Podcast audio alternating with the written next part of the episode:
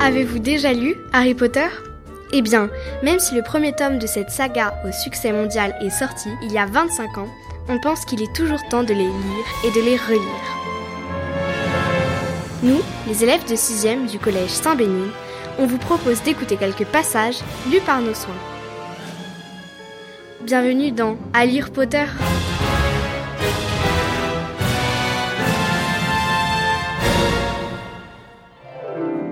Dans cet épisode, Camille est retour dans la forêt dans Harry Potter et les reliques de la mort par J.K. Rowling. À cet instant, plus personne ne comptait pour lui en dehors de Voldemort. Ils n'étaient plus que tous les deux. Cette illusion s'envola aussi vite qu'elle était née. Les géants rugirent, les mange-morts se levèrent tous ensemble, et des cris, des exclamations de surprise, des éclats de rire même montèrent de la foule.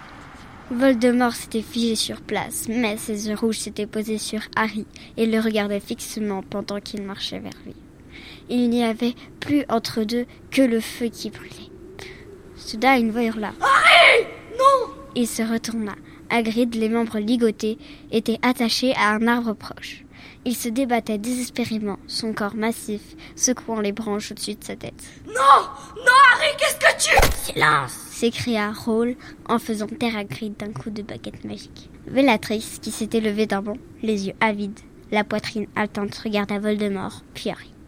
Seuls bougeaient les flammes et le serpent dont les anneaux s'enroulaient et se déroulaient inlassablement dans la cage scintillante suspendue en l'air, derrière la tête de Voldemort. Harry sentait cette baguette contre lui, mais il n'essaya pas de la sortir. Il savait que le serpent était trop bien protégé. Il savait que s'il parvenait à la pointer sur Nagini, cinquante maléfices le frapperaient avant qu'il n'ait pu tenter quoi que ce soit. Voldemort et Harry continuaient à s'observer. À présent, Voldemort penchait un peu la tête de côté, contemplant le garçon qui se tenait devant lui, et un sourire singulièrement dépourvu de joie retroussa sa bouche sans lèvres.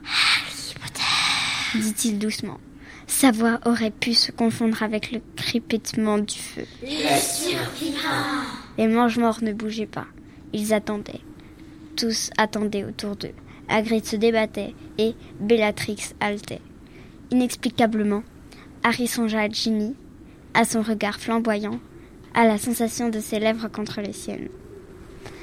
Voldemort avait levé sa baguette, la tête toujours penchée de côté, comme un enfant en proie à la curiosité, se demandant ce qui arriverait s'il il poussait les choses plus loin.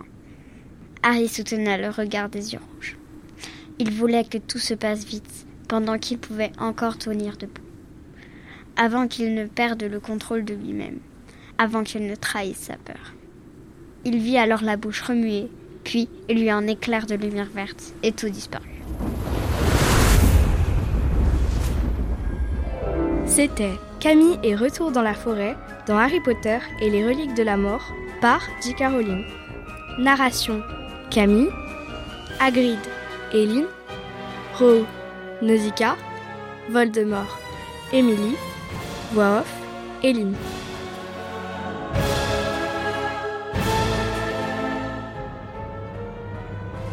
Vous avez aimé cet extrait? Retrouvez la suite de l'histoire dans Harry Potter et les reliques de la mort et retrouvez les autres épisodes de notre podcast sur groupesorbeline.fr.